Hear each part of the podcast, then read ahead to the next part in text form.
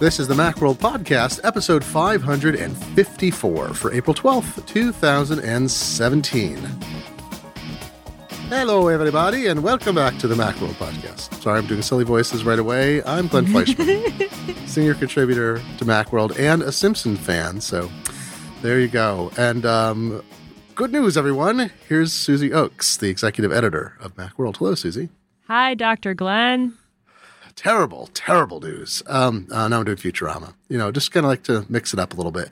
Um, uh, this, there's a there's a uh, method to my madness, which is uh, we have some follow up on uh, on clips on the Clips app. So I'm doing clips from shows. Get it, sort of. Oh, you're remixing them too. I'm in remixing. a fun way for millennials. You may know me from such previous stories as clips. And um, yes, I'm. It's all the millennials out there know what I'm jiggy about. And uh, so Clips is Apple's app. Uh, they announced. they announced before it was ready to ship. Apple's getting all into this vaporware thing, but only by a few days. Apple's like, we got apps coming out in a few weeks. We got computers coming out later this year. We got computers coming out. We can't even tell you. We don't even know when it we was have computers only coming like out. a week or two. I know it's so strange before- though. yeah. What, what were they prepping us for? We needed to be ready for clips. I'm ready for clips. Are you? Uh, so we got a couple stories. We got a story It about let it let other developers, um, you know, pack that their their um, freak out. app titles and names with the word clips to get them up to the top of that app store search. Because like true. the day that it came out, everyone was searching for it, and Clips. of course, the app store search is terrible, and you had to just find the link on Twitter. There's a good uh, Monty Python sketch in which the interviewer is saying, "And you brought a clip, a film clip." It goes on and on. Doctor, so he's a dentist. Anyway, you can find it. so find now it. you could make a little reenactment of that and then you could use that that live uh, live titles feature sounds kind of cool so it's like if you have people talking or you, you i guess you could be talking and then kind of dictate a little title and it'll show up on the bottom so you know those videos that you can see on facebook and, and they auto play but not the sound and then you can still see what's happening in the movie because you know there's there's subtitles telling you what's going on so you it'll be easy to make the easier to make those on your phone caitlin says it's a little confusing not very intuitive like they were kind of going for the snapchat let's hide all the controls with little symbols and not use words anywhere kind of Use aesthetic. your words. Use your words. Um, yeah Developers. But it's you know it's nice to have something that isn't you know a timeline based editor like iMovie where you really feel like you're you're putting together a movie and that kind of feels like overkill or too much effort for you know something little that you're just going to put on Instagram or wherever. And yeah there is as we thought um, no social component whatsoever. You're just making these and then sending them out where you want which kind of made me think of you know what we need and maybe this is like a step in the direction but we need um, a video equivalent of um, drafts you know drafts for text it's like an app and you open it up and you just start typing Yeah, yeah. and you don't have to know if the thing you're typing is going to end up being a blog post that you want, you know, in this app or an email that you want in your email app or even a tweet that you're going to, you know, tweet out with your Twitter client. Um, you just start typing and then it's kind of like a fancy clipboard and you're just sort of typing right into the clipboard and then you decide once you've got what you wanted to say down, you decide where you're going to send it. Um, we sort of need that for video because some of these apps are good with um, video from your camera roll and some of them really aren't Mm. like so snapchat you can it really helps to shoot in snapchat and you can import a video but it looks different and it's just it's not it's not the same. It's not as good as if you shot it in snapchat. And the same with like instagram stories. And i think instagram stories you have to shoot it in instagram. I'm not sure there's an import in there at all. So i know clips you can you can import clips but i wish there was something where you just open it up and shoot and know that it was going to be able to go anywhere. So maybe that's Right. just Apple like improving, you know, the video sharing APIs between apps and that'll come with an iOS update, but I'm I'm kind of jonesing right now for something like the drafts model but for video. Well, I think we talked about how I like Instagram because, um, not for video. I don't really use it for video, but uh, because it's got that built-in, uh, like it, it's a social network, yes, but it also has a one-button share things to Facebook, Twitter, Swarm, which I don't use at all. I don't even really know exactly what it is. It's an app that millennials use, I'm sure. And uh, right, but I and never use Instagram to shoot. I use it to like to yeah, I use it to like Oh, yeah. publish. I don't think I yeah I don't either. It's but it's a great hub. I like I like its editing tools when I need to do some editing. Um, Oh, yeah. it's got good. You know what I do sometimes? I'll put the phone in airplane mode. I'll edit a picture in Instagram that I don't intend to like put on my Instagram feed, but I just want it like, you know, I want to crop it and put an Instagram fi- filter on it and save it. And so I'll put the thing in, in airplane mode. I'll do the edits in Instagram. I'll try to post it. It'll immediately fail because the phone's in airplane mode. I'll say, never mind, cancel. But then that picture, the edited version, is in my camera roll and it never went on Instagram. That is a good hack. I used to post it and delete it right away, but if you put it in um, airplane mode, you don't have to do that. It, yeah, because uh, the I used a uh, was it Snapseed? I think was the app. I forget if Google still makes it. I think they acquired the company, uh, but it had a lot of controls that were Instagram um, like. In fact, it might still be out there. But the thing was, Instagram has while it has its filters, which were one of its big early things, and I I feel like people use filters much less these days. I think it was a fad. And people got over it, so it's used much more sparingly. Well, now you can for effect. adjust the filter, so you can Right. use like a half filter. But yeah, the editing tools are quite good. I use Yeah. like the um the straightener. Their straightening tool is the best. I mean, I have other editors, but I never use them because Instagram has everything that I need, and it's an app that I'm super familiar with because I use it, you know, every Right. single day. It has, it has good nonlinear controls like uh, in shadows and highlights, and um, it has uh, they have a tilt focus also, which a tilt shift focus or shift tilt focus, which um, you could overuse, but it's that thing that makes real objects look really tiny. So Yeah. sometimes it, I mean, it basically puts it does artificial out of focus outside an area you specify, and for certain kinds of things, it makes um, it makes stuff pop, and especially for aerial photos or photos taken out of a window of a building, um, it's kind of neat. It's a Yeah. It's used. I forget what. Uh, there's a TV show that uses it very effectively in the opening credits. Um, where Mr. uh, Rogers' Neighborhood. was that? No, those are actually tiny things. I know, but then they kind of use a tilt shift on it Oh, too. I didn't tilt shift. I didn't realize that. Oh, that's funny. No, there's um. Oh, oh it know. just it's makes Sherlock. it look more It's, uh, epic. it's Sherlock, the uh, the new uh, the newer BBC series. Oh, um, okay. Uses it very extensively, and it's a it's a neat effect when used sparingly. But um, yeah, Instagram as a photo filter. Well, so clips. So uh, I think this is an interesting. We talked about this when Apple announced it, but I still think it's interesting that Apple is not making the mistake of trying to build its own social network again and failing at it. Um, but I hope they. It would be interesting if they integrated it like Instagram, so you would link in accounts uh, because Apple already lets you link in uh, Facebook and Twitter in iOS itself. So it's not a stretch to let you share not just through a share sheet, but through something more direct. I mean, uh, It's really easy to open photos in other apps and to send photos to other, you know, social networks. I just, yeah, I I hope the next iOS update makes that a little that process a little easier for video. You can hand off video from one app to the next. You can go from a shooting app to an editing app to a sharing app without, you know, with minimal fuss. So I know if I'm going to shoot video, I'm always opening the camera app and it'll still look good in Snapchat. Yeah, it's. Uh, I think the sharing sheet approach is getting kind of unwieldy. Like I sometimes have like fifteen different icons in one row, like like apps in the top and actions in the bottom. And sometimes because I've installed apps with oh things like I'm using Xify, which is a uh, EXIF uh, examination program. It lets you look at images. It's pretty cool, but it adds. Uh, and I could remove them. Of course, you can manage stuff that's in your sharing sheet. Uh, uh, but I uh, have a few things from them that I use occasionally so th- I don't know. I think the sharing approach made sense when you were doing limited things, and now it's difficult. Like you need a workflow tool. Uh, it's getting complicated. So well, we yeah, a, well, they bought workflows, so maybe they're going to try to streamline that a little bit. Like instead of having all those apps in your share sheet, you'll have actions. Like you'll have like almost little, you know, scripts, and it'll say, "I shot a video," and then you'll click it, and it'll maybe like pop open a little thing that says like which editor you want, or like you'll have sort of like predefined workflows that you can choose from yeah.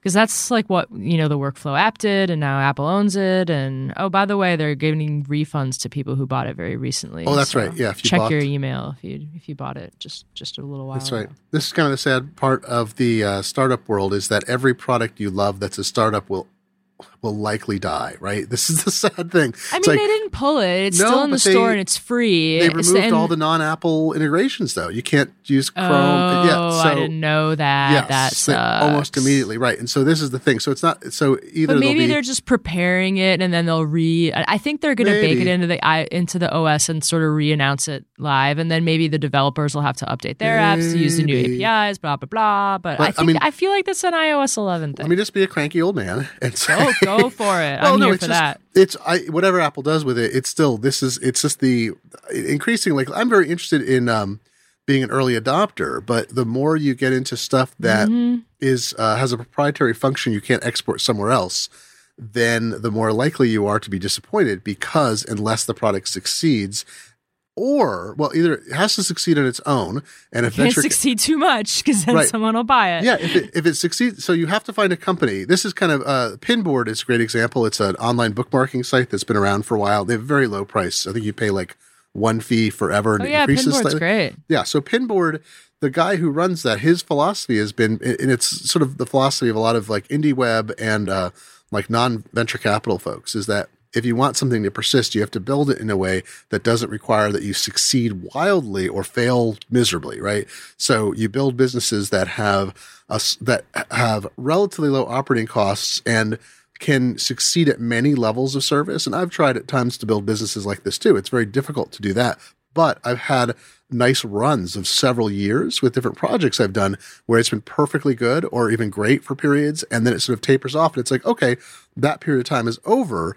Um, but I haven't had to support users in any of those circumstances. And that's the thing. It's like, if you're successful enough, you either the entire company is acquired and the product is shut down, which we've seen happen a number of times because, hey, it's a bunch of talented engineers. We need to work on this other project. Here's millions of dollars. Or the product is brought into a company, which then uh, essentially, you know, ruins it and, uh, or changes it so fundamentally nobody who loved it wants to use it anymore. So, um, don't fall in love with startup products. Um, but We've you know, got a you- few examples. I mean, just looking at our list of things we're talking about on this podcast, we're talking about Little Flocker, which was acquihired, um, and um, Pebble watches. What's happening now that with, Uh, those once those they're and- going to shut down their servers? So, no, you're right. yeah, It's just a common thing. It's um, it's uh. it's the early adopter blues. Yeah, I know, and that's I don't want to tell people to not buy. I mean, this is kind of my problem with HomeKit and that whole world too. Is is I don't. How do I you would advise someone to buy something they install in their home that could just stop working? So Well, HomeKit is less risky because it's devices talking to devices over Bluetooth and Wi-Fi. Like Right, they don't, they don't no, really you're have right. to. The software updates and firmware and stuff like that comes from you know back at the home office, but you're it's the not like it was that SmartThings where it was like running on the hub and like when the hub didn't work, like everything was just going to go dark and like so that's an extreme example, but yeah, don't yeah, buy into HomeKit alternate. is one of the more safe things because like really it's just it's mostly Bluetooth. No, and right, HomeKit, right, and it could be ad- adapted if things change. But HomeKit Yeah. requires a you know custom chip from Apple, and I don't think Apple's walking away from it anytime soon. But the companies making HomeKit products, it's just I hate to tell people buy stuff from established companies because that means nothing new happens. But the flip Yeah. side is right now is a weird time. Um, well, all right, that was But a that's what people like us are for, and we come out there and, and We'll tell you take, what's good. take the punches for everyone. Oh, um, speaking of punches, this is really a punch. This is a bad transition, but no, this it's a it's a uh, happy thing, which is you reviewed. Uh, got one of the new a Hawaiian iPads. punch, if you Hawaiian will. punch. Oh yeah. um, it's great. No, that's the wrong one. Oh yeah, that's what I want to say. Um, That's Kool Aid Man. new iPad, uh, the one that replaces the um, previous uh, iPad of its size, just called iPad now because that's not confusing. Uh, you got a, a hold of this thing. It's 329 bucks is the entry level price with a modest amount of RAM, but more than before. And uh, sounds like 32 you- gigs of storage. Yeah, that's good. So it's not great, but it's not bad. 32 gigs That's is good. fine. I mean, like, they used to start at 16, so Well, no, 32. 16 was- and we yeah. always bought the 16s to review because, you know, they're the cheapest one and we're just reviewing them. But then they would kind of get adopted into people's homes, and 16 gigs is a struggle. So just having 32 is great. And it's only 100 bucks more, you get 128. So That they, seems I like think the they right did. one. They finally did us right on the storage. No, I think this. uh, yeah, 32 gigabytes. I agree. It's if you're doing everything in the cloud and you have high speed access everywhere, then like 32 some people just fine. use them for Netflix and email and stuff. Like 32 is fine. And once like you wanna I, download some I want more storage on my phone because that's what I'm using to take photos, to take videos.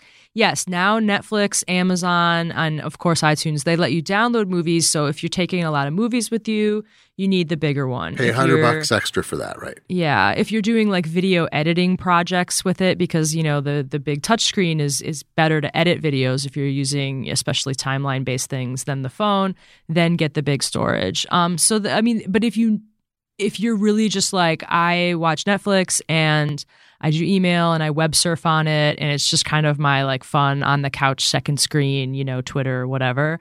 You, 32 is fine. It's way way better than 16. 16 was a struggle because you have to delete apps sometimes. And But you're happy with the performance and the size. I mean, you're saying I this, really like it. this I is a great alternative any, to the 9.7 inch Pro. Yeah, I don't miss any of the Pro features. So the Great. Pro has it has four speakers. That's kind of nice.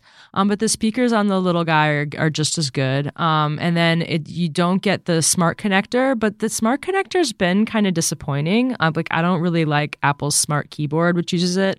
And then there's like one Logitech uh, keyboard that uses it that people say is pretty good, but you, you have so many just Bluetooth keyboard um, options that that don't use the smart connector that I you know I feel like it's it, hasn't really lived up to its potential. Um, so uh, that's that's not really a big selling point for the Pro, I don't think. And then the Apple Pencil, okay, so the Apple Pencil is really nice, but the 9.7 inch Pro starts at 600, and then the Pencil's another hundred. So that's 700 bucks just for that package, the cheapest you know one you can buy and you can get you know two of these other ipads for that. And there's other um, bluetooth styluses that do the pressure sensitivity and some of the stuff that the pencil can do. Um, adobe has one called the ink. So i'm uh, gonna get one of those in. Like we reviewed it but uh, you know i haven't used it in a couple of years. So i'm gonna get one of those in and write about using that with the ipad. So like those just require you know bluetooth. Those don't those don't need the the pro. The pencil only works with the ipad pro and and nothing else. So so you you know there's you have options. You have keyboard and and, and fancy stylus options um, for this ipad if that's the thing you want to do. So and then the, the ipad pro has it just has apple's like most advanced display technology and most advanced like processor you know graphics technology. So if if you're using this as like this is my laptop this is what i do all the work on and you want to you know get something really nice and kind of future proof it if you love the pencil like it's the iPad Pro is still great, but I think for a lot of people, this iPad is going to do everything they need it to do. It's you know it's better than the iPad Air 2, and it's the cheapest like that they've ever sold you know, a, a Right. big iPad for. So I'm I'm really into it. Like this is the one I'm going to buy with my money. That's uh sounds like they finally have what do I want to say? Like it's not a I mean, it's like a replacement, but for I mean, this is the, this is the positioning as I sputter about the iPad because it's such a confusing thing. There's been a lot of iPad models, like a surprisingly large number, given its uh, the similarity in features between a lot of them, mostly like processor differences and often not that much else or memory. Um, and it feels like Apple has been trying to give people a reason to upgrade and or update their older devices because you've got people who are using iPads that could be from 2010 or 2012 or whatever. And and we've talked about this many times. I have an iPad 4 that I just recycled to the kids uh, in my house, but um, it's fantastic. There's nothing wrong with it. I- It's fast enough too for what we do on it. The iPad 4, I don't. I mean, we're not running advanced graphics things and, and super fast games, but so everything we do on it, I have no reason to replace that thing, and we don't use it enough to replace. So I feel like Apple needs a hook into people to say like this thing is getting old. What could I get as new? And for three hundred twenty nine bucks or four twenty nine with the extra memory, this feels like they're actually you know thinking about price sensitivity. We talked about that in introduction that mm-hmm. Apple usually only increases features; they don't reduce price.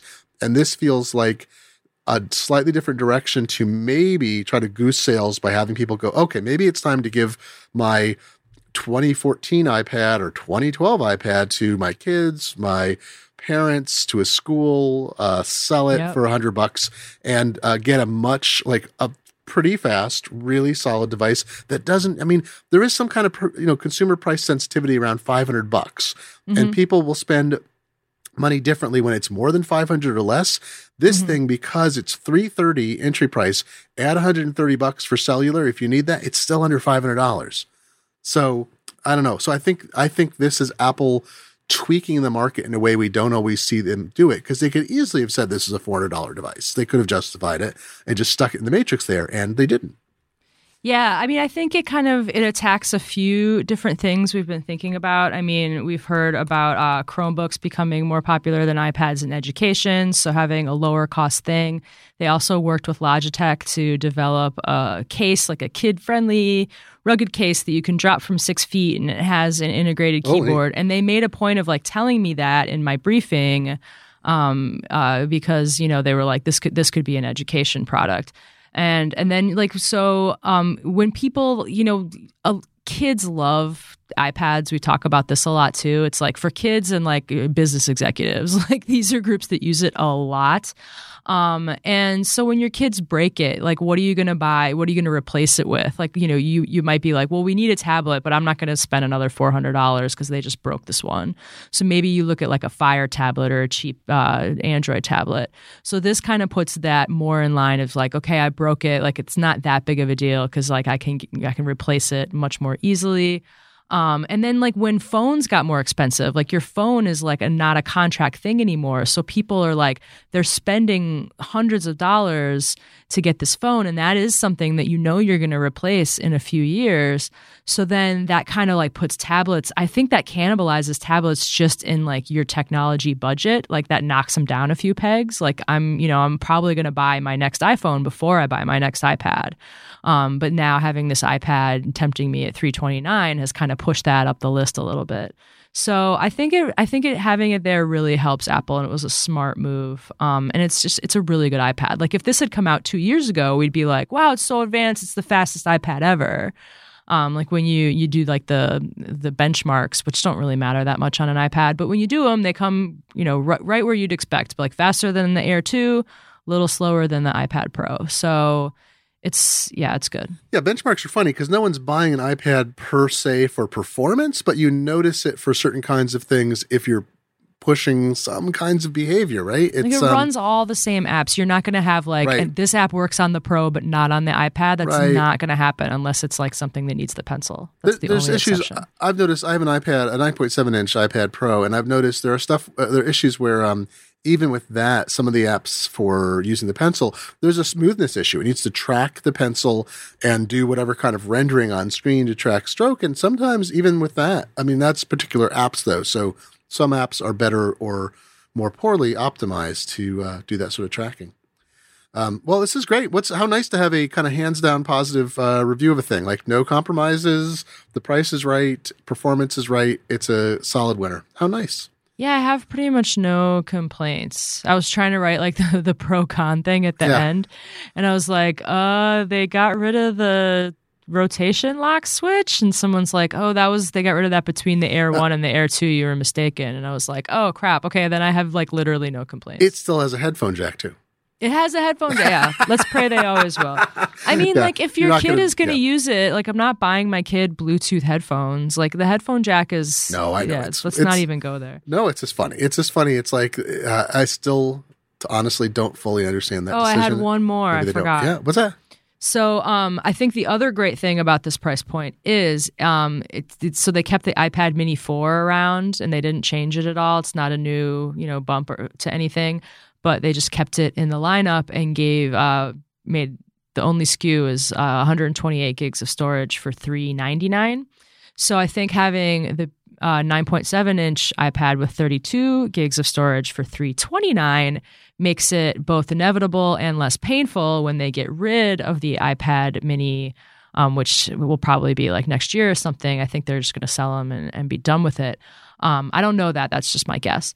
But anyway, I used to love the iPad mini and I was a big like evangelist for the iPad mini because it was so portable and because it was a hundred dollars cheaper. Like it was a bargain, you know, price thing for me. I was like, you're not losing that much screen. It runs all the apps Mm-hmm. almost as good and it's cheaper, cheaper, cheaper. That was always my refrain. so um, now having the cheaper big iPad, I have stopped pining for my like we just broke our iPad mini. So I was like, Oh. oh, maybe I'll replace it. I after this review, I no longer pine for the broken iPad Mini. I'm, I'm the 9.7. It's a pound, so it's like thin and light enough that I'm not like, oh, it's so much bigger. Um, it's just as portable and it's it's got a bigger screen. So yeah, the 329 iPad is the way to go if you're an iPad Mini fan, wondering like, should I upgrade to the iPad Mini or just get the bigger one? That is a pretty unadulterated positive. Yeah, I like it. I like it. I it. guess I know. I feel like one of those those people who gush over Apple in their reviews. No, no, no. We're we're critical enough. It's just that's why it's sometimes it's like it's nice. If it it's, sucked, I would tell you, but it's No, very no, nice. it's- they, fi- they they have figured out how to make iPads, and I think that it Only took 'em that seven with- years. That with this, I think this might really help. I think like Yeah. this is going to help them figure out how to sell it.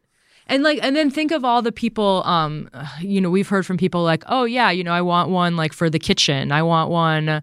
Like, um, you go to coffee shops that use them for their point of sale and stuff. Like, those people don't need pencil support and a smart connector. Like, you know, it, it doesn't matter what processor it has in it. So there's all these like other places the iPad can go where you don't want to like shell out the, you know, the the big bucks for the iPad Pro. Mm-hmm. So that it's perfect for those applications too. that makes the it makes the lineup more sensible. I mean, when I look at what Apple is selling for iPads, it makes sense to me now what the features are and why they're at different price points, especially when they, you know, finally discontinue some of the oldest ones. Um, it'll Mm-hmm. Maybe they'll go on sense. different um, upgrade cycles too. It'll be Yeah. like the iPhone SE of the iPad line, where it'll just kind of chill in the middle there, while the high end one like gets you know the flashy new new features. Yeah, well, it's funny because the iPod Touch they updated that what not last year? Was it last year? It's been a while. It's a, such a funny little thing because there's still a reason to want a small thing that runs iOS, and the iPad Mini is too big for the small thing, and the phones are too expensive if you don't want cellular service. But Yeah. yeah, I don't know. Their lineup is to me uh, the SE regular phone plus, and then like you know the Mini is like I say, who knows what the future is, but it seems like it's it's maybe not necessarily needed anymore than the regular a- iPad, the small iPad Pro, the big iPad Pro. That's kind of a much more you can look at that and sort of see where you fit instead of Yeah. the way that it felt like before. Uh, so we worry, still have don't know if the if the iPad Pro will get an upgrade um, Right. this spring. I think there's a good chance it will. And then what I'm interested in in also seeing is so usually bef- before this in the iPad line. Um, the the mid range device was just like last year's. They would keep last year's around, discount it, and that was your your mid range Yeah, yeah. option. So now that we have this iPad SE is like the mid range option, will they be like, okay, here's the iPad Pro 2, that'll stay at five ninety nine. You can get the iPad Pro 1 for four ninety nine, or you Jeez. can get the iPad for three twenty nine. I wonder I hope if not. last year's Pro will stick around, or if they'll just be like, nope, there's going to be one Pro, one iPad, and then you know you can buy up all the rest of these minis. the price points don't seem to make sense for that because the features won't be that different. I don't know. but a I don't know. Pro 1 would be tempting, depending But on what a- they upgrade for the Pro 2. Yeah, but only a hundred bucks less though, probably, right?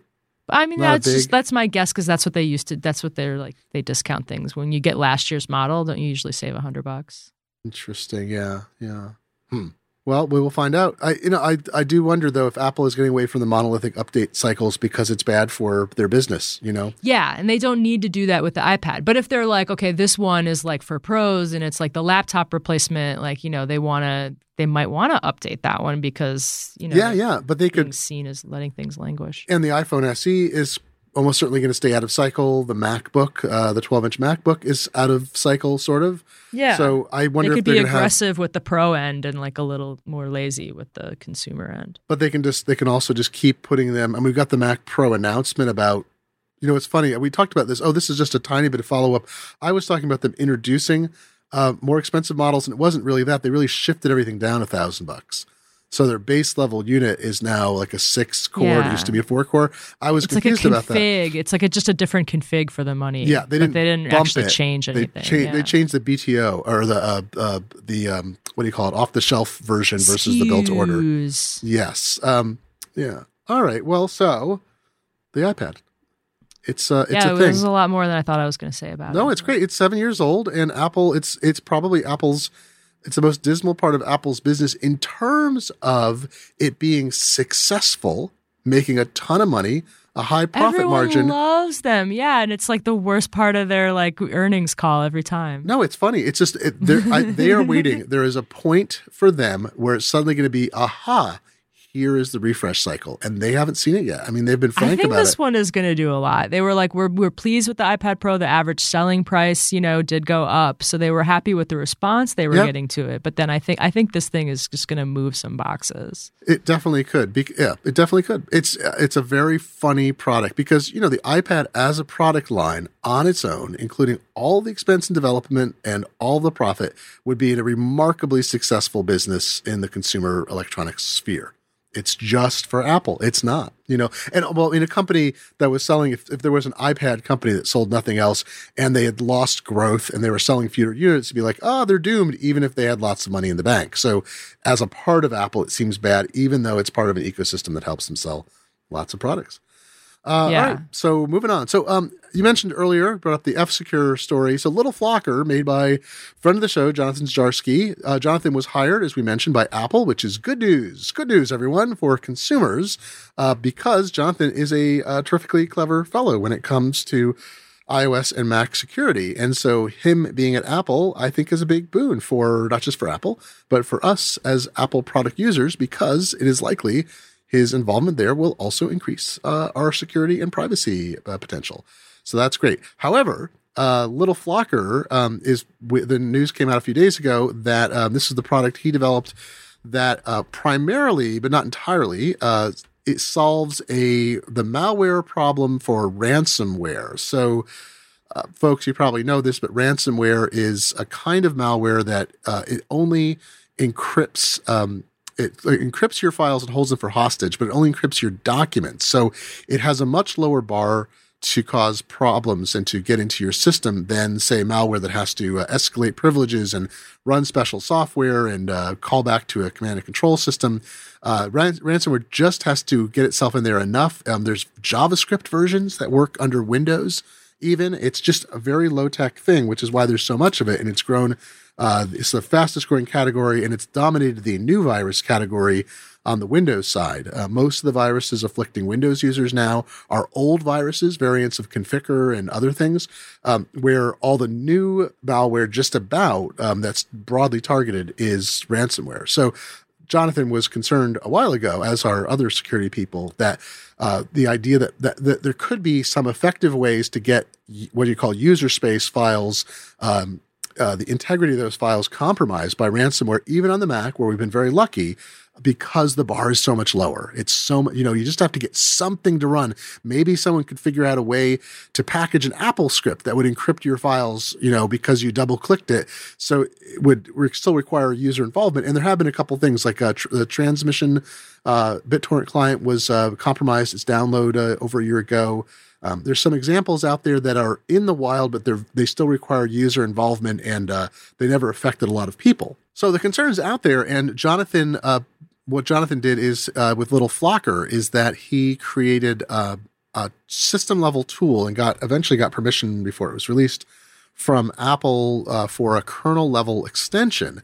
So it watches whenever an app or any kind of process on your Mac tries to read or write or execute a file and uh, or touch a directory. And uh, it says hey uh, this thing's trying to do this. Do you want it to do that? And the idea is that if malware got into your system uh, that you would see a pop-up and it'd be like hey program x which i don't know what it is is trying to touch all these files which is very rare because ransomware uh, there's some researchers uh, did some stories uh, a year or so ago about researchers, and this is now uh, fortunately trickled into antivirus software or anti-malware software. Uh, uh, ransomware is weird. Is that it is that um, normal apps only touch a small number of files, typically of a type they create, um, and typically in certain places. So ransomware touches every file everywhere of every type, and as a result, patterns can be identified. So a way to block it effectively is to make sure that a given app cannot modify files everywhere in your mm-hmm. user directories uh, or every kind of file. So Little Flocker does that. Anyway, that's the background, and I've been using it happily for a while. I know a lot of people have. And um, a few days after Jonathan, uh, the announcement came out, he was joining Apple. Uh, the Little Flocker site went down, uh, updates failed. Um, I was poking at him to get an answer, but he can't talk because he's at Apple, of course.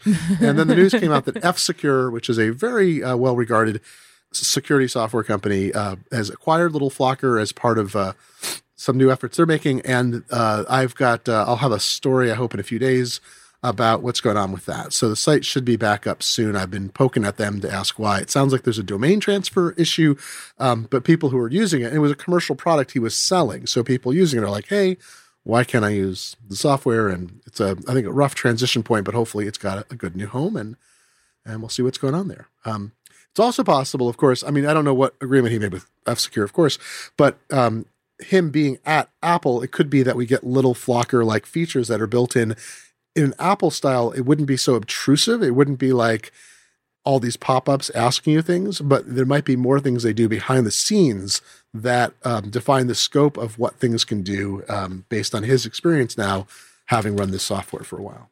So that's the news. Another malware story, because, you know, everybody wants to talk about malware, right? we all want to talk about malware. Um, so the story was making the rounds uh, a bit, which is uh, that uh, malware for the Macs is skyrocketing, and um, not really true. It's uh, McAfee released a report, and one of the, as they do regularly, their quarterly threat report, and it's interesting to read if you're curious about the kind of uh, malware that's going around the internet. Um, but there's disagree. A, well, well just kidding. from my standpoint, so the part that people uh, emphasized was this one chart that showed um, uh, so the report looks at the um, number of samples that their software collects from machines on which it's running, right? And the number of samples for malware on the Mac went up by like, I don't know, 1700%. It was some crazy number because um, it went up to like 450,000 in the quarter. But the deal was it was adware. That was what McAfee said. It's mostly adware, which is installed semi voluntarily. It's not insinuated onto a machine and does malicious things typically it's yeah. bundled. You weren't hacked. You like installed adware by mistake. Right. There's a big difference between Conficker or um, there's one called uh, oh what is it? Not, uh, uh, humming bee or something. Humming. There's a, a HummingBad. Humming bad for Android. That's like 60% of virus infections in the last quarter or something were from that one uh, that one virus.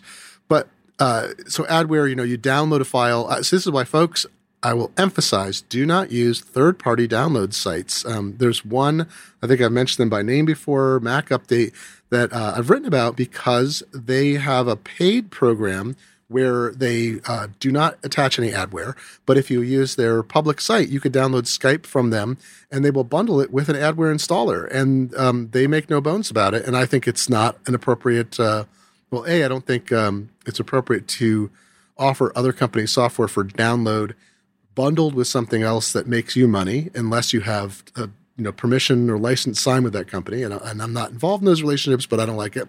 And b i don't think that any company offering updates uh, to a community should be uh, bundling other software with it especially adware that um, often involves affiliate programs and other things it, it does not benefit users.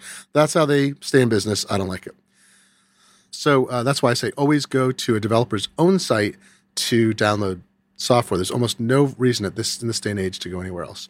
So, skyrocketing malware for Macs, not really. Don't be sanguine because, as I say, like with ransomware, uh, it's somebody who breaks the code on figuring out how to get Mac users to install ransomware effectively. That could wind up being millions of dollars drained from Mac users because uh, typically ransomware is very effective. And the only way to get your files back is either to have a backup that precedes the point at which they are encrypted and go through the pain of doing it, or pay some number of bitcoins in the hundreds of dollars range to uh, to get your files back from ransom. Another security story got all of them. Uh, Pop up problem in Safari. Uh, I know this that thing. Did that, did that happen to you? What? Have you had that happen? The Safari? Uh, oh, you don't like yeah. the secure Su- Su- Susie and security.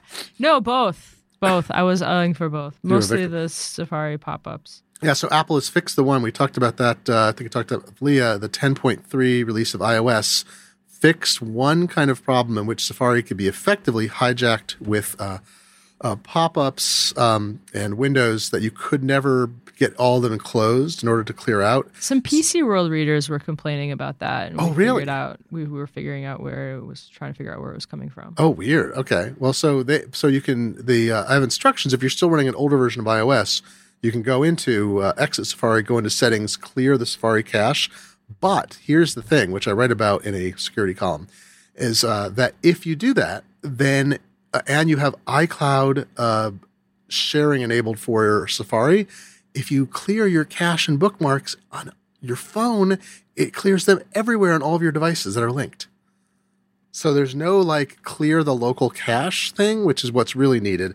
Um, so you need to disable Safari sharing and iCloud before you do this, unless you want to wipe all of your stuff everywhere on all your machines and not be able to get it back because Apple, of course, doesn't have a revert process for that one way operation.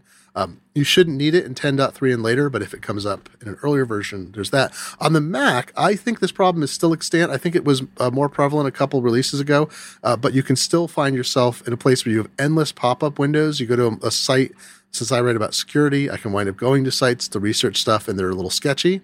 And then I will get weird pop ups that fill my screen and try to force me to click stuff. And um, sometimes I do have to click Safari um, then we click uh, force quit to get out of Safari. So um, there's some. Uh, Jason Snell had encountered a problem like this with a a, a homepage, uh, an app or something that changed the homepage for his sister's computer in Safari, and eventually he figured out uh, disconnecting his, the Mac from the internet and launching Safari allowed you to change the homepage back to none or Apple or whatever and solve it. So that's all in that column. But so if you're encountering these problems, you hit them. That's what's going on. Of course, you can you like you can hold Shift down when you launch it too, right? And that'll prevent the the, the same page from opening that you had last no, time. there was some issue with that with the home page. If it, if if the malicious Oh yeah, it was set to the homepage. It didn't if it's set to the that, homepage, yeah, you can't like a page you prevent it. I know it's- yeah. yeah, it's really weird. You, there's no way to do it except uh, the most effective way to do it is to disconnect from the internet because then the page won't load.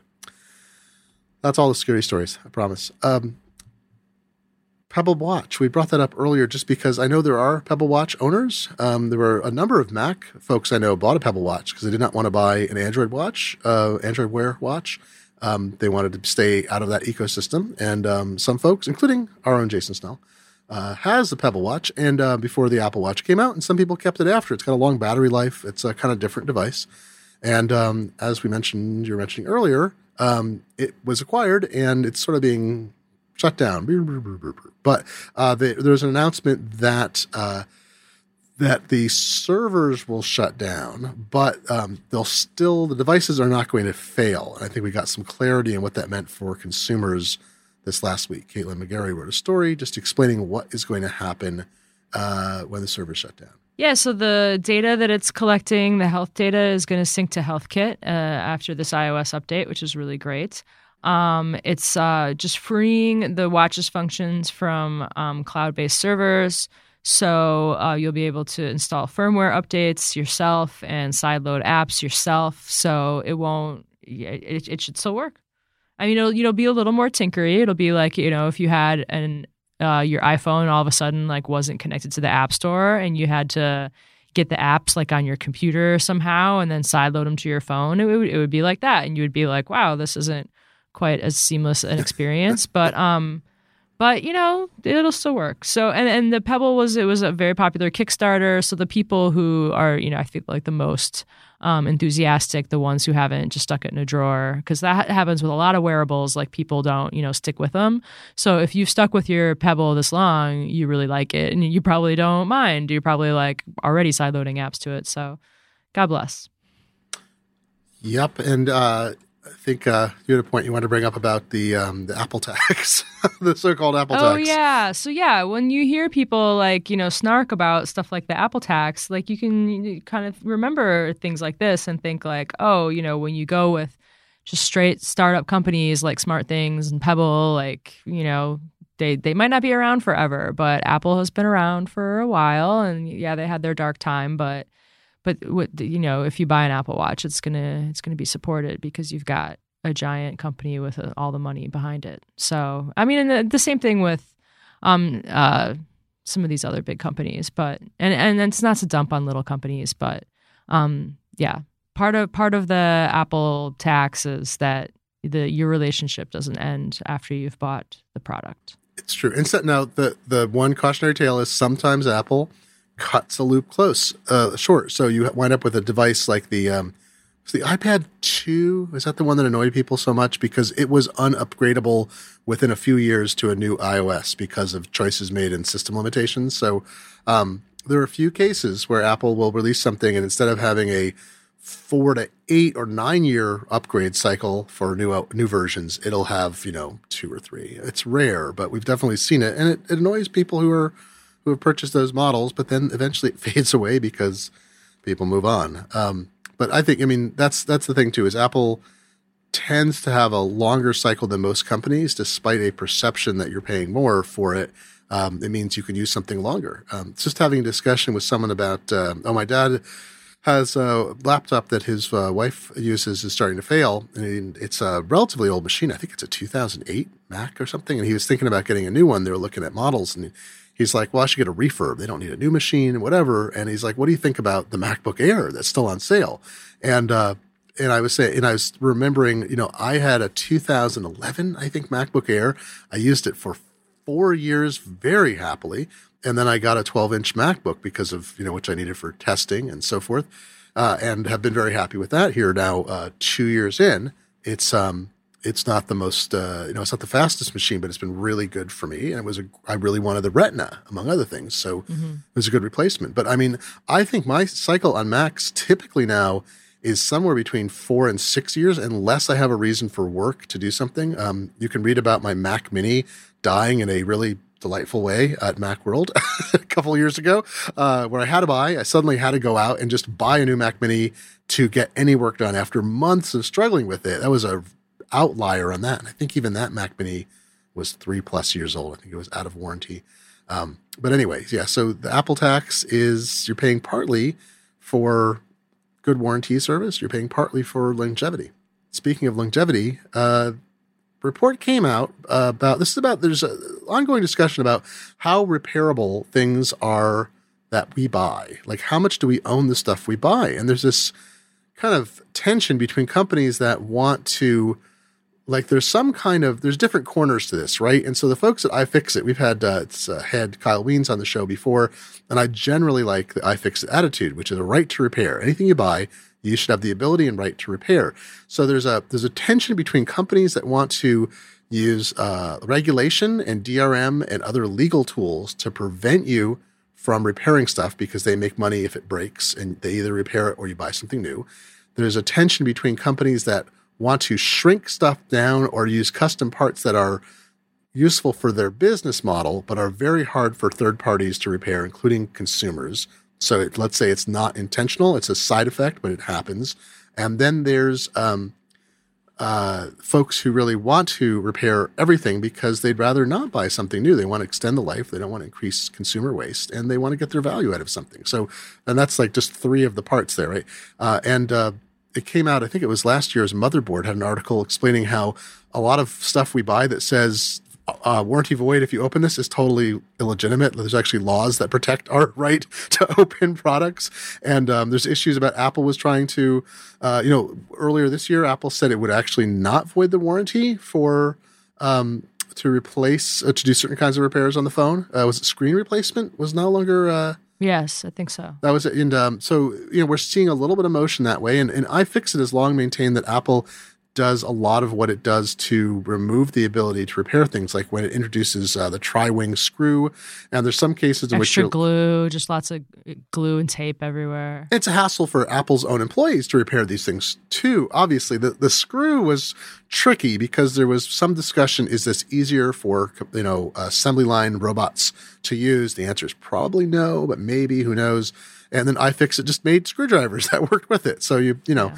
um, but in this case, this is an interesting one, and I think it does fall to that uh, issue of is Apple doing this to? So uh, there are some articles out there that basically maintain that Apple has made the home button likely impossible to replace and keep functioning on an iPhone 7 and 7 Plus unless you go and have an Apple, you know, Apple do it, basically. Mm-hmm. And so th- there's a case being made that Apple is doing this to prevent uh, third party repairs of it. So iFixit is, uh, I think, uh, in their blog entry, which we'll link in the show notes, uh, they make, I think, a more moderate argument for which is which is good of them that um, Apple used to separate the Touch ID function from the use of the button as a button when it was mechanical. The iPhone 7 and 7 Plus have a haptic feedback non mechanical home button, and now the function of it working just as a button itself and Touch ID are linked. So if that button becomes unpaired basically with the phone, a new button can be put in and used. It could be replaced. Uh, but neither function will work. So you would be you would not be able to use the home button, and you would have to use um, What's yeah, the yeah. you don't want to replace the home button anymore because yeah, Touch ID isn't going to work. It turns and on now, uh, I mean, assisted so, ID. What's it called? Uh, uh, uh, assistive touch. I'm sorry. So you can still your phone isn't unusable, and actually the phone recognizes that the button isn't working, and it enables mm-hmm. uh, assistive touch automatically. It puts a software button on the thing saying, "Okay, it looks like your button isn't working. Try this." Exactly. So yeah. So I mean, I decisions like this I can see the point where it would be great if, you know, it was easy for the people who want to, you know, have replace the stuff themselves or have third parties work on it. But that's just got to be such a tiny slice of like the overall people who buy a phone. And Apple has seen, I mean, most people who do bring in a phone that's broken probably still bring it to the Apple store. So Apple has a lot of knowledge about, you know, what actually breaks. So when they do something like, oh, they're using like more adhesive in this model, like maybe it's because like that, you know, ribbon or that thing was like wiggling loose like when when the phone was dropped and and this is their thing. Or they're they're like doing the waterproofing kind of from the inside where they're trying to like th- this is the component that gets damaged by water, so we're to, you know, shield that with like extra tape or I, I don't know how they do it, but I think um, most people uh, aren't going to get their phone repaired by a third party person, even if it breaks. So they're trying to prevent. It's like you know preventative health, or you know, they're going to make everybody healthier by um, by uh, taking taking these abilities away from like the few people who who actually want to follow through and, and take it in and get it repaired. Um, like my parents have an old um, iPhone 5C of mine, and my mom was just complaining about how the battery's running out more. She's like, I used to only have to charge it every two or three days, and I'm like, well, I mean, everyone else charges their phone every night, so welcome to the club. Um, and then she was saying that it wasn't connecting, you know, to networks as easily and and so yeah and she they live in the boonies in florida it's the worst. Um, but so there's no Apple store. They would have to go to like Orlando, and like going to Orlando to go to the Apple store sounds like the fifth circle of hell to me. Um, so they're not going to do that anytime soon. And I was like, yeah, you know, you could try to find like just Google like iPhone screen replacement, and like whoever does that would also be able to do your battery. But you know, like their screen is fine, but you know, like that's how you you Google these things. And I was like, so you could get the battery replaced, but most people just don't. Like they're you know they're they they would have their toaster replaced if there was a toaster, you know, repaired if there was a toaster like Fix It Man who would come out and his truck that's decorated to look like a toaster. It's just like yeah, I I I, I wish th- I wish that our society truck. still repaired more things. But well, um, so here's the thing though here's my counterpoint, or not exactly counterpoint, is the issue with the home button isn't necessarily people replacing the home button. It's that when you're doing a screen repair, it's possible to damage the home button mm-hmm. or yeah. unpair it accidentally. So people doing people with those screen repair shops may warn you, hey, Touch ID might not work. Oh yeah. Right? Now they have to say, hey, it's possible Touch ID and your home button will fail if I replace the screen. At which point, then you have to go to Apple to get it repaired. So, um, but Apple did tweak its well, pricing. Soon the whole screen is gonna, the whole phone, front is gonna be a screen, and then yeah, I, be, I don't feel like be screwed again. I, you know, it's funny. I just don't ascribe this. I don't ascribe this to malice. I think the problem with Touch ID. It's not a problem. The feature of Touch ID is that you can't just swap another sensor in, right? The mm-hmm. um, identity uh, there's you know a chip inside of the iPhone and um, iPads with Touch ID that um, the Secure Enclave and uh, the Touch ID uh, sensor is tied in with that, and so they don't. There's there should be no way to swap in another fingerprint sensor and have it work. Like the the pairing is a security feature to prevent this private information from having no way to leak in any fashion or be used like your credit cards or other data that's uh, that's stored in there when it's approved by a Touch ID sensor. So I think um, I don't want to ascribe to Apple that they redesigned the iPhone 7 and 7 Plus and said, hey, let's make it not function. Also, if Touch ID becomes unpaired, let's remove the haptic function. I assume there was a design reason. Maybe they did it, but right, the the re, the the idea that it would increase their repair revenue by designing it that way seems very slight to me. Um, I think it's an accidental side thing. And you're right. Once there's a full screen that has Touch ID in, I think that touch screens are going to be unrepairable by third parties. Oh yeah. Don't you think? Because unless there'll be a way, I mean, how will you really get the screen? Really good point. I didn't put that together. Well, yeah. you just you just said it. Uh, I'm putting together. You made the conclusion, and your, your brain did it, Susie. Your brain did it. Um, and I hadn't thought of that either. Is uh, the Touch ID sensor is going to be integral to the screen, and you're not going to be able to pull the screen off and put a new one on. Mm-hmm. So that'll be entertaining. It's going to put a lot of little cottage shops out of business. I mean, because like if they they could put the Touch ID on the back, which a lot of the androids have done. Apple is not going to. Apple is not going to it would- design. they- oh man, they would get so No, roasted. Apple if is not going to do this until they can have the Touch ID center, sensor integrated uh, with haptic feedback directly into a full screen. There, the, I mean, the, yeah, nobody likes the What thing on if the the, entire back? So it, it wasn't even one spot, so it didn't matter where what you picked it what up. if you mashed the back of the phone to your face and it recognized your face? That's how it's going to work. Last night, I was updating a bunch of. I tweeted this. I was updating a bunch of apps on my Seven Plus, and it got really warm. And I was like holding it in my hands, like you do with cocoa. I was like, "Ooh, it's warming my hands." I was like, "Chris, Chris, my little son." I was like, "Oh, feel my phone. It's so warm." And he's like, "Ooh," and he went to like go put it on his face. And at first, I'm like, "Oh, that's cute." And then I'm like, "Don't put it on your face." Oh no, you'll burn Because you know yourself. just how like how gross. No, just how gross phones are. oh, like- I'm sorry. Oh, I think which is funny because they're a thing you're supposed to hold up to your face part of the time while you're using, but I try to keep mine as far away from my face as I can. Can I recommend the use of earpods, of AirPods? Uh, by the way, friend, uh, AirPod update. A friend of mine ordered uh, some AirPods recently, and it's like delivering May 30th. So they still Ooh. have a still have a supply problem there. I think possibly. Bummer. Yeah. Uh, speaking of air, this is my transition. Last story: air and mashing things to your face, and also frustration. Uh, the FCC has backed off a previous plan or a uh, an examination of whether mobile phones could be used over cellular frequencies to make calls or use data or whatever on planes. And so, as um, people complain a lot about in-flight Wi-Fi, for which I refer you to the Louis C.K. Uh, Louis C.K. bit about um, the wonders of having Wi-Fi in the air from a few years ago. Um, but uh, in uh, I- I've been following this field for years, and we're gonna see in the next. Um, I wrote something about this like la- uh, like in 2015, I think.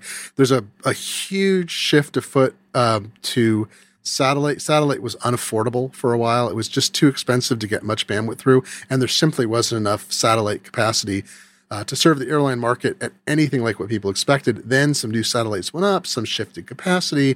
Um, there's some some new ones coming, and there's uh, new uh, frequency bands being used, um, and we're about to see an enormous growth uh, this year. Partly, really, 2018 will be the year, from what I can tell, in which in-flight internet will get dramatically better in, uh, in most airlines offer it where it's bad now. So some airlines already uh, use uh, Viasat is the back end provider through sometimes through uh, intermediate companies like Panasonic Avi- Avionics. My favorite word to say, avionics. Um, and uh, so some airlines you fly, you might be like, hey, my, this internet's pretty good. GoGo, which was the early company in this space to do Wi-Fi, was using terrestrial-based modified cellular equipment, and they had a very, very, very narrow bandwidth, and they did the best they could, but they launched their service right as the iPhone came out, and I feel bad for them. Very well-run company.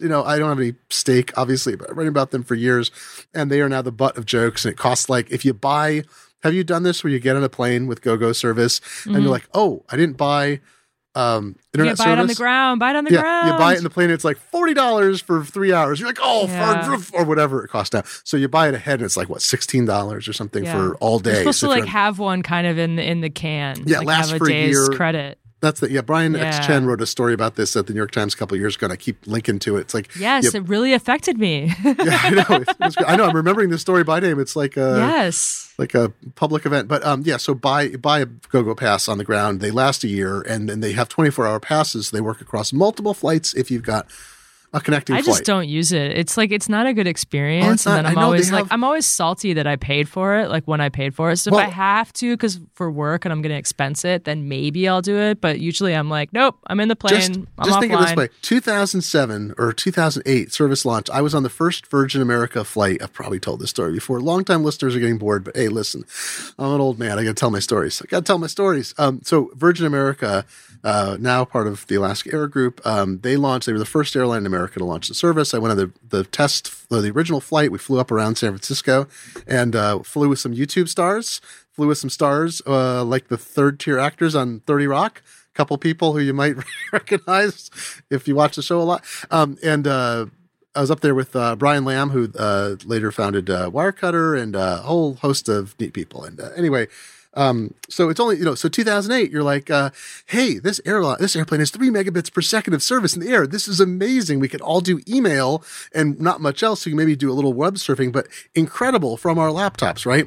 And then it's like 2000 this 2008 and so you know there are already a lot of iphones out there and then you know very shortly after that it was like three megabits per second is ridiculous it's like a tin can right so they've upped their service level to on some planes to 10 megabits per second but you have a plane load of people and you can't throttle devices very well. Like none of your individual devices is like, hey, I don't have very much bandwidth. I'll conserve it to be a good member of the community. They will take what they can get. They will try to seize it. So um, this is not precisely GoGo's fault. GoGo is switching to satellite. They have a, a hybrid system and are selling satellite. A lot of other companies are in uh, the satellite business and uh, it's being rolled out. So anyway, the FCC decision was not entirely about voice calls, although most of the coverage emphasized the fact that the FCC is basically saying you will not be able to make cellular telephone calls in the air using your mobile phone over uh, mobile phone frequencies. This was really about whether airlines could put um, microcells, like small cellular transmitters, into planes so that your phone would communicate at very low power, very efficiently, much more efficiently than Wi Fi, even to uh, these uh, relays, which would then be relayed over satellite or terrestrial connections like data. And you'd be able to use your cellular plan for data and for voice uh, and text messaging. So you can do almost everything over Wi Fi. And most airlines, I think all domestic airlines, uh, ban voice calling over VoIP or Skype or whatever already, and flight attendants will tell you to stop if they uh, if they see you doing it. Bothers passengers. So this really wouldn't have been that big a difference, um, except it might have changed. Uh, it wouldn't have changed the bandwidth in the air because all the cellular signals would have been going over whatever internet connection was, uh, data connection was going from the plane to somewhere else. But um, it kind of got hyped as, uh, hey, the FCC is banning voice calls. It's like, well, voice calls are the FCC was not going to essentially enable and regulate and allow that voice calls could happen over mobile phones, and they've still delegated the authority. The FCC hasn't intervened in whether, um, nor the FAA, on whether. Uh, I'm not sure the FCC actually has authority over this, but the FAA delegates to airlines the ability to choose whether voice calls over VoIP or Skype or other I mean Skype is VoIP um, in the air. So at some level, this doesn't change anything, and because Wi-Fi is in everything, um, I don't think it really makes that much difference in the end. But uh, it it came down as like FCC bans voice calls. Like, well, no, they're just not going to allow your mobile phone to work over mobile frequencies, including Yeah, and like, so would they be able to put a paywall between you and the microcell, or would it just be like everyone can connect to it because it's right there? That's the thing is your carrier would be the issue is like for so carriers already do co-location. Like if you go to an airport or a lot of uh, conference center or whatever there's usually um, either one of the carriers operates all of the cellular networking hardware there or there are vendor neutral carrier or, or vendor neutral providers that put in um, cellular equipment that works with every, or, or they run a central hub, and the car- the various carriers put their equipment there and pay uh, rental fees essentially, and it's kind of a it's a cooperative deal typically. Uh, I used to see announcements about it before everybody got installed. It, nobody cared anymore. So like every airline or every airport has multiple like uh, not microcells, but they're like um, they're essentially cell towers inside to provide better service.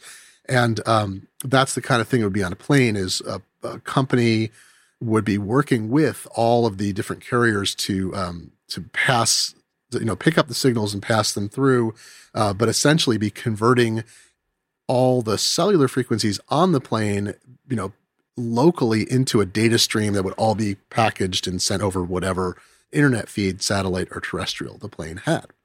So okay. that's not going to happen. There, that was originally the plan before um, Wi-Fi was uh, affordable, cheap, and low power. So early 2000s, there were companies that were focused on getting microcells into planes because the only way you'd be able to do 3G data in a plane at that point, before it was really feasible to have Wi-Fi on a mobile phone without draining the battery, was going to be through microcells. And so this kind of at some level, I think it's all just passed by. I mean, Susie, do you use um, Wi-Fi calling? Do you have a Wi-Fi calling plan on your phone for um, not a plan, but uh, I have that enabled on uh, my uh, yeah, AT&T I think service. so. But I was I was just wondering if like if if the the microcells, if like you know the the thing about Wi-Fi on the plane is that it sucks, and like the more people that use it, oh, yeah. you know, it's the, they're like, oh, like it, you, more people can use it because we're going to make it not suck. But if it was, at, at, least the paywall is like there's some kind of like you aren't going to pay. Exactly just to like do nothing on the on the internet. But if you could just connect your phone to a microcell and there wasn't any kind of paywall or barrier, everyone would be on it all the time and it would be terrible. Like if you like the kids could just be Snapchatting each other the whole time it's going to be awful. So I think they should like keep the paywalls up because then it's like, you know, the people who are using it, you would hope at least have like some reason to use it unless they're like, I just have too much money. No, you're a good point. I mean, it's a very good point rather you make is um, it, it's interesting because it's uh, the FCC is making a technical ruling, but there's also that practical effect is that if everyone's mobile phones wor- worked uh, for data and voice, even if they can't do voice at all, they would all be using even if the voice time. became taboo and no one would even dream of using their phone yeah, for a still, voice call because we know how polite we are to each well, other. Well, everyone's phone air. would ring too, is the thing. We all know people's phones would ring like, even if so they couldn't answer them. When I was a kid, my dad's company had a contract with GE because they they did uh, interiors for planes, and they did those. Um, they did the seat back phones. Remember the seat back phones? Oh, I remember the seat Every back phones. Every phone, and then you'd slide your credit card. And so once he called me like from the air, and it, they must have been so ridiculous. It was probably like five, six bucks a minute. And that meant that even though there was a phone at literally every single person's seat, you could have just been gabbing away the whole time. Nobody did it because so it was expensive. very expensive. Yeah, so there's yeah, a whole like, story I'm, behind that, but that's yeah, a, there's supposed to be competition. Making the the making the technology better, making it work better, but like I think they should keep it as a paid thing. I think I don't think that should be like a freebie. They don't even let you bring a bag anymore. Why should they give you free internet because wow, then you, everyone's going to be on it and it's going to be insufferable. You are a curmudgeon. No, you're right. I but am. It's, unless they get more bandwidth, and that's the thing. That's what Viasat we should all and be other quiet, be respectful, and never recline the seats it's, ever. Viasat St- and other companies straight. are it's good Viasat, for you. Viasat and other companies are uh, trying to dramatically improve the um, the amount of bandwidth per plane to a point that it won't matter. There's also, before we f- sign off, there's the other thing, which I, I don't want to say I predicted because I think it was obvious, but a decade ago, I was like, look, we're not going to be streaming media from the ground to the plane. Every plane is going to have a multi terabyte drive. That, because they were already multi terabyte drives were already uh, they weren't available they they were starting to get smaller 10 years ago and I thought there'll be a point where it's going to be feasible and inexpensive to stick like a multi terabyte drive with all of the media on it from Netflix or whatever different companies will license to be on it or they'll partner with a plane and you'll just use Wi-Fi and stream locally. Um, and that was back even before 802.11n with 802.11ac. There's even more bandwidth available within, you know, a small space like a plane.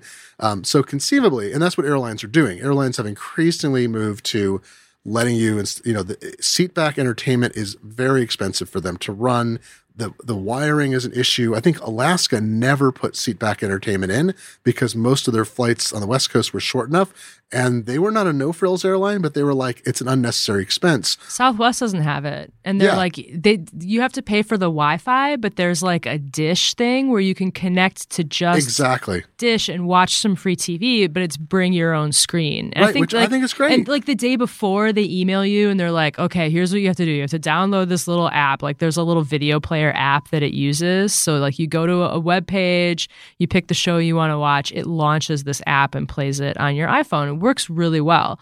So, but yeah, you just have to bring your own screen and have it charged. I don't know. Yeah. Well, we'll we'll I'm see how that saving saving that money. we'll see how that shakes out. But now we've we've told everybody. My dad called me from the plane once. He did. He, I had a he was like on a business trip, and I was homesick, and he called me from from the from the plane just to be like, "Oh, I'm using the phones that my company made." Ah, did he have to pay?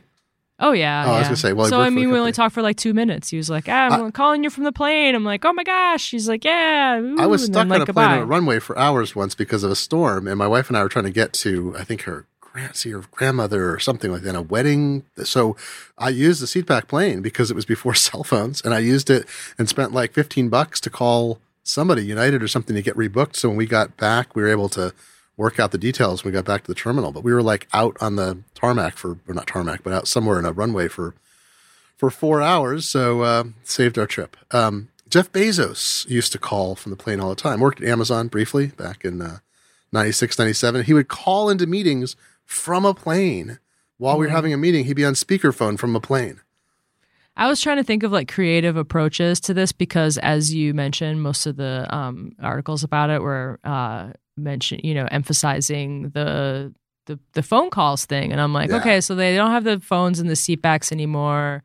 Um, where they could put a payphone in the in the very back, or like what I came up with was, you know how in the movies, like if you're at a fancy restaurant and then the guy comes over with the f- Oh, telephone on yeah, the silver that. tray, and he's like, yeah. "Call for you, Mister Fleischman."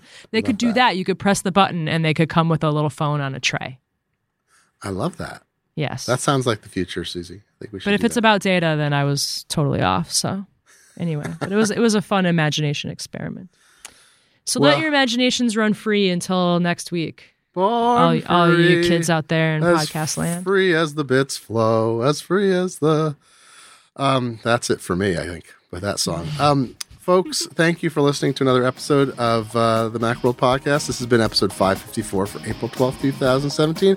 I've been talking to Macworld's executive editor, Susie Ochs. Thanks, Susie.